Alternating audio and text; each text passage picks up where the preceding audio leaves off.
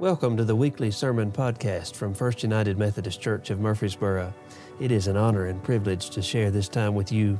We love studying the scriptures and feel they are central to our preaching, teaching, and living of the good news of Jesus Christ, the gospel. Our mission here is to grow disciples of Jesus Christ who know Him, love Him, and serve Him for the transformation of Murfreesboro and the world. It is our prayer that God would use our preaching and teaching to do exactly that. If you have questions, thoughts, ideas, or just want to talk a little bit more about what you've heard today, we love to hear from you. Most of all, know that you are in our prayers as we listen together. Now, let's dive in.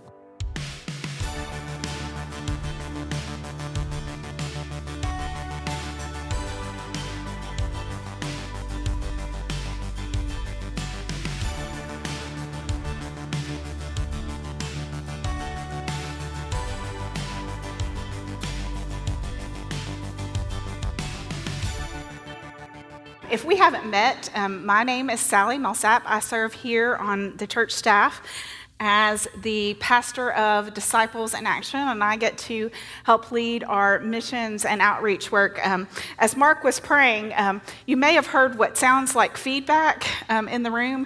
That's our air conditioning, and we're glad it's working. So uh, just ignore that. Um, it, it'll be fine. Um, we're excited to have it working. Uh, as we begin, let us go to God in prayer. O oh Lord, we come before you this morning with praise and thanksgiving. Open our minds to what you have to teach to us. Open our hearts to your love and enable us to love you and our neighbors in new and more profound ways. Amen. Our scripture today comes from the book of Hebrews, chapter 12, and we're going to be reading verses 1 through 13. And we're going to be reading it from the message translation. Do you see what this means? All these pioneers who blazed the way, all these veterans cheering us on. It means we better get on with it. Strip down, start running, and never quit. No extra spiritual fat, no parasitic sins. Keep your eyes on Jesus, who began and finished the race we're in. Study how he did it, because he never lost sight of where he was headed. That exhilarating finish in and with God he could put up with anything along the way cross, shame, whatever. And now he's there in the place of honor, right alongside God. When you find yourselves flagging in your faith, go over that story again, item by item, that long litany of hostility he plowed through that will shoot adrenaline into your souls.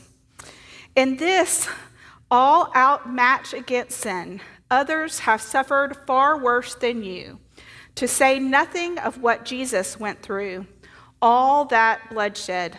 So don't feel sorry for yourselves. Or have you forgotten how good parents treat children and that God regards you as his children? My dear, don't shrug off God's discipline, but don't be crushed by it either. It's the child he loves that he disciplines, the child he embraces, he corrects. God is educating you. That's why you must never drop out. He's treating you as dear children. This trouble you're in isn't punishment, it's training.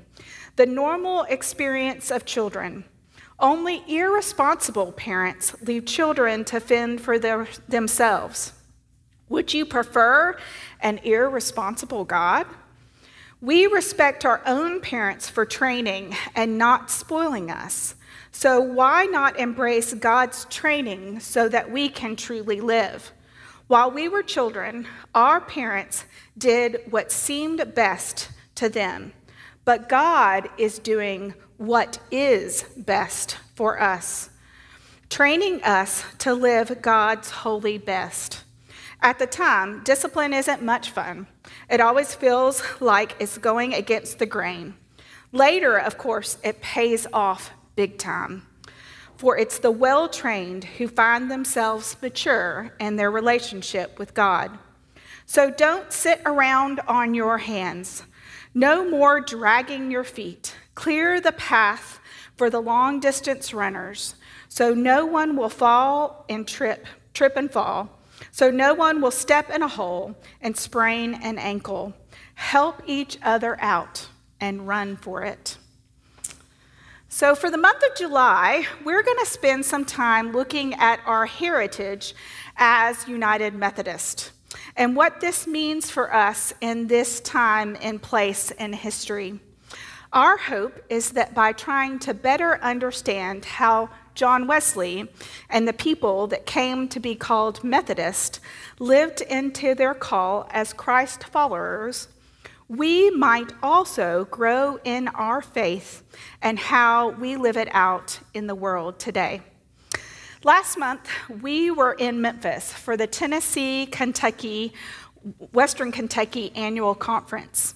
And we drove by St. John United Methodist each day. It was actually only blocks away from the home where all the delegates from our congregation were staying. It seemed fitting that as I continue to live into my call to become an ordained deacon in our denomination, a journey that actually only started in earnest in 2019, um, began many years ago as a baby when my parents, friends, invited them to attend a service at St. John United Methodist Church. My parents found a loving, vibrant community of Christians at St. John's in Memphis. And as we moved throughout my young childhood in Washington, D.C., and in Jacksonville, Florida, my parents continued to seek out United Methodist churches to grow and nurture us in our faith. Truth be told, my mom would say that the Methodist had the best preschools too. And for our family who values education, uh, that meant something to us too. But I think my parents stayed United Methodist, not because the preschools, it was because of what Drew and Miriam talked about last week in their sermons. See, Methodist, we're a little bit different. This difference for me has meant that I was raised in congregations that did not scare me into believing through guilt, shame, and fear, but instead taught me and showed me a God that made me and saved me through Jesus, Jesus because of love. It was all about love and God's desire to be in relationship with humanity. We see this message of relationship through love shared in one of John Wesley's sermons called The Scripture Way of Salvation, which is what we're going to be looking at throughout this month. When I preach, um, as a good Methodist and as a current seminary student, I normally read scripture from the New Revised Standard Version. But as I was preparing this week, I also watched um, Marian's sermon that she gave in this space last Sunday. And she read from the message translation. And so that's why I decided um, to check it out and see what it said for our scriptures today. And I was actually really excited uh, to see that translation. See, the message uh, translation started out strong. It said, Do you see what this means? All these pioneers who blazed the way. In the New Revised Standard Version, it talks about the great cloud of witnesses. All these veterans cheering us on. It means we better get on with it. Now, for most of you who know that in the New Revised Standard Version, it starts out therefore, which means you actually need to go back a chapter to find out what um, the author was talking about. So, if you don't mind, if you've got your Bibles or your phone app, I encourage you to go back and look at Hebrews chapter 11. The author is writing about faith. The chapter begins with Now faith is the assurance of all things hoped for and the conviction of things not seen. The author goes on to talk about the faith of Abel, Enoch, Noah, Abraham, Sarah, Moses, Rahab, Gideon, Barak, Samson, David, and Samuel. These great cloud of witnesses. The same faith that we heard about in last week's scripture for by grace you have been saved through faith. And this is not of your own doing, it is a gift from God our Wesleyan understanding of faith is that it comes from within us through God, speaking to us through the Holy Spirit, and has been present with us our whole lives. We have the freedom to reject that faith, but we also have the freedom to accept that faith as God's perfect gift through which we are saved. I loved the message translation because it says, knowing all that, it means we better get on with it. We don't need to be hung up on whether we're going to heaven or hell. Once we are saved by God's grace, we have the assurance that we are called to run the, with race, the race with perseverance that is set before us, looking to Jesus, the pioneer and perfecter of our faith. And the author tells us to do just that. Keep your eyes on Jesus, who began and finished this race we're in. Study how he did it, because he never lost sight of where he was headed that exhilarating finish in and with God. So, who is this person who loved us so much that he gave his life for us? Who is this Jesus? We are called to learn all we can about his life, how he lived, what he saw was important, who he cared about, where he focused his attention, how he got mad and what he got mad about, what he spent his time doing, and who he spent his time with.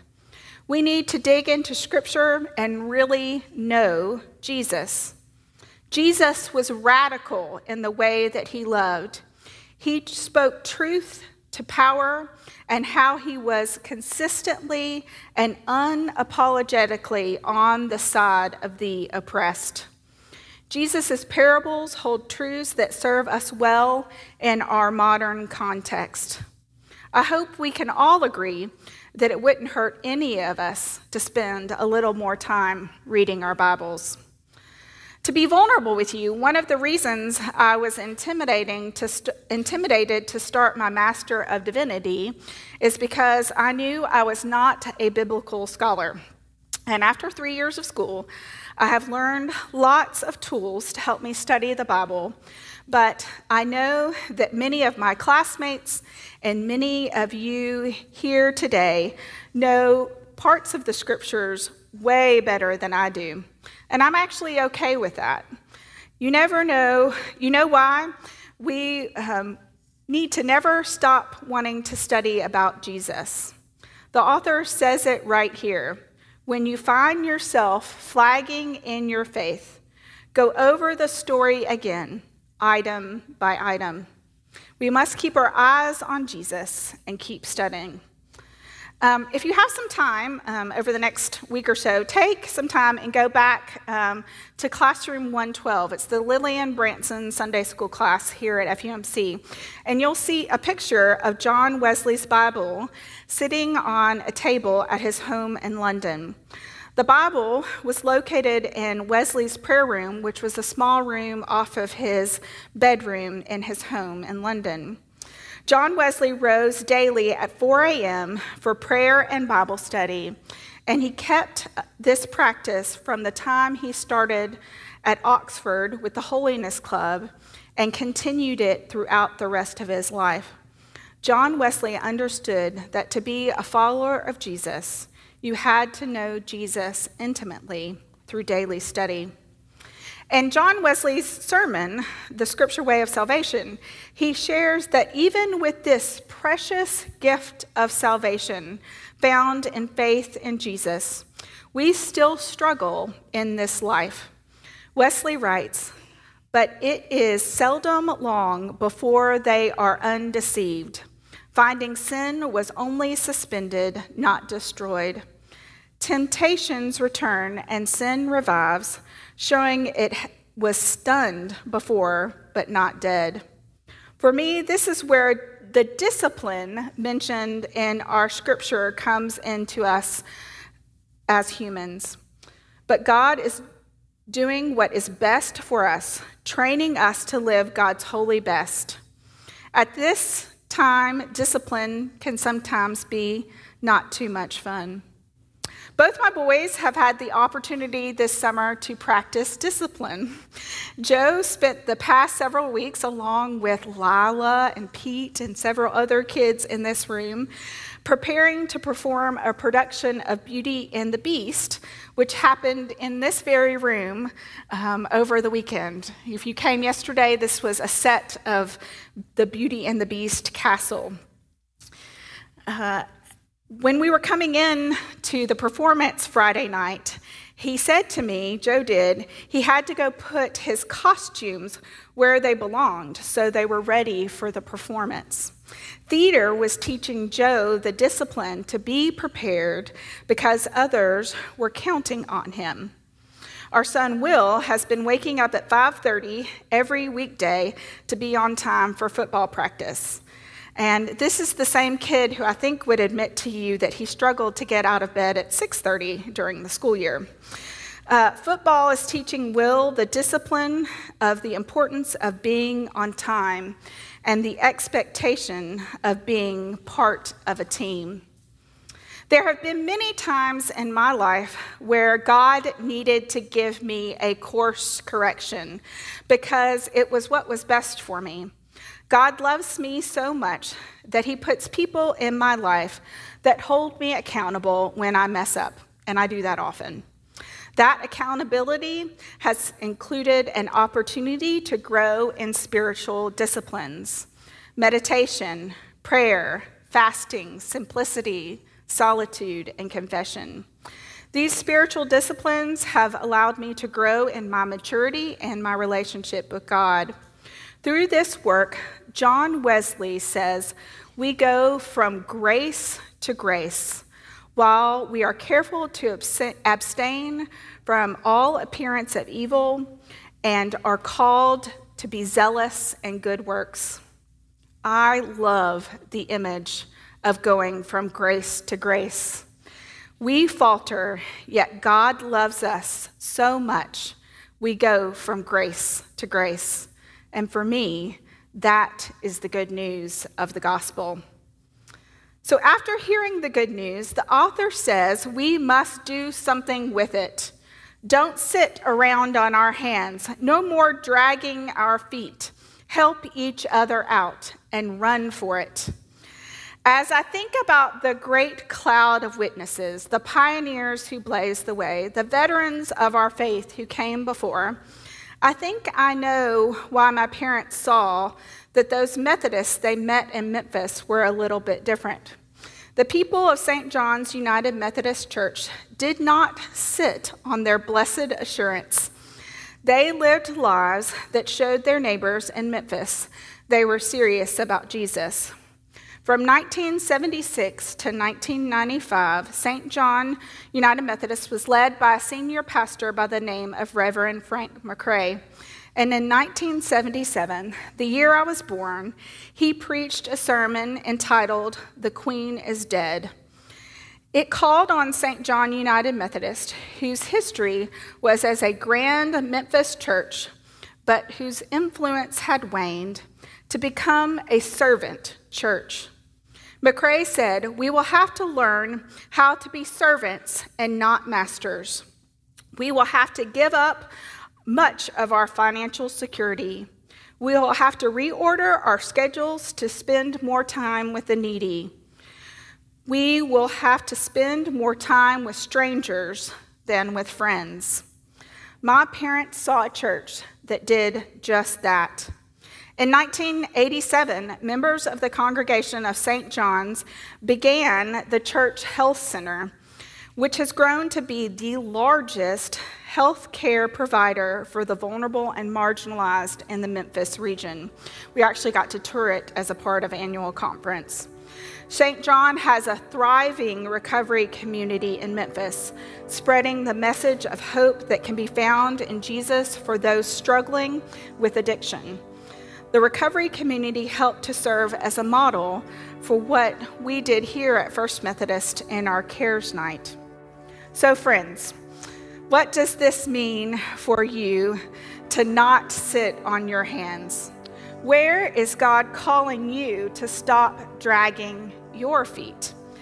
How are you going to step outside your comfort zone to help your neighbor? This is our work as Christ followers of the Methodist persuasion. And our scripture today, I think, gets it right. It says, we better get on with it.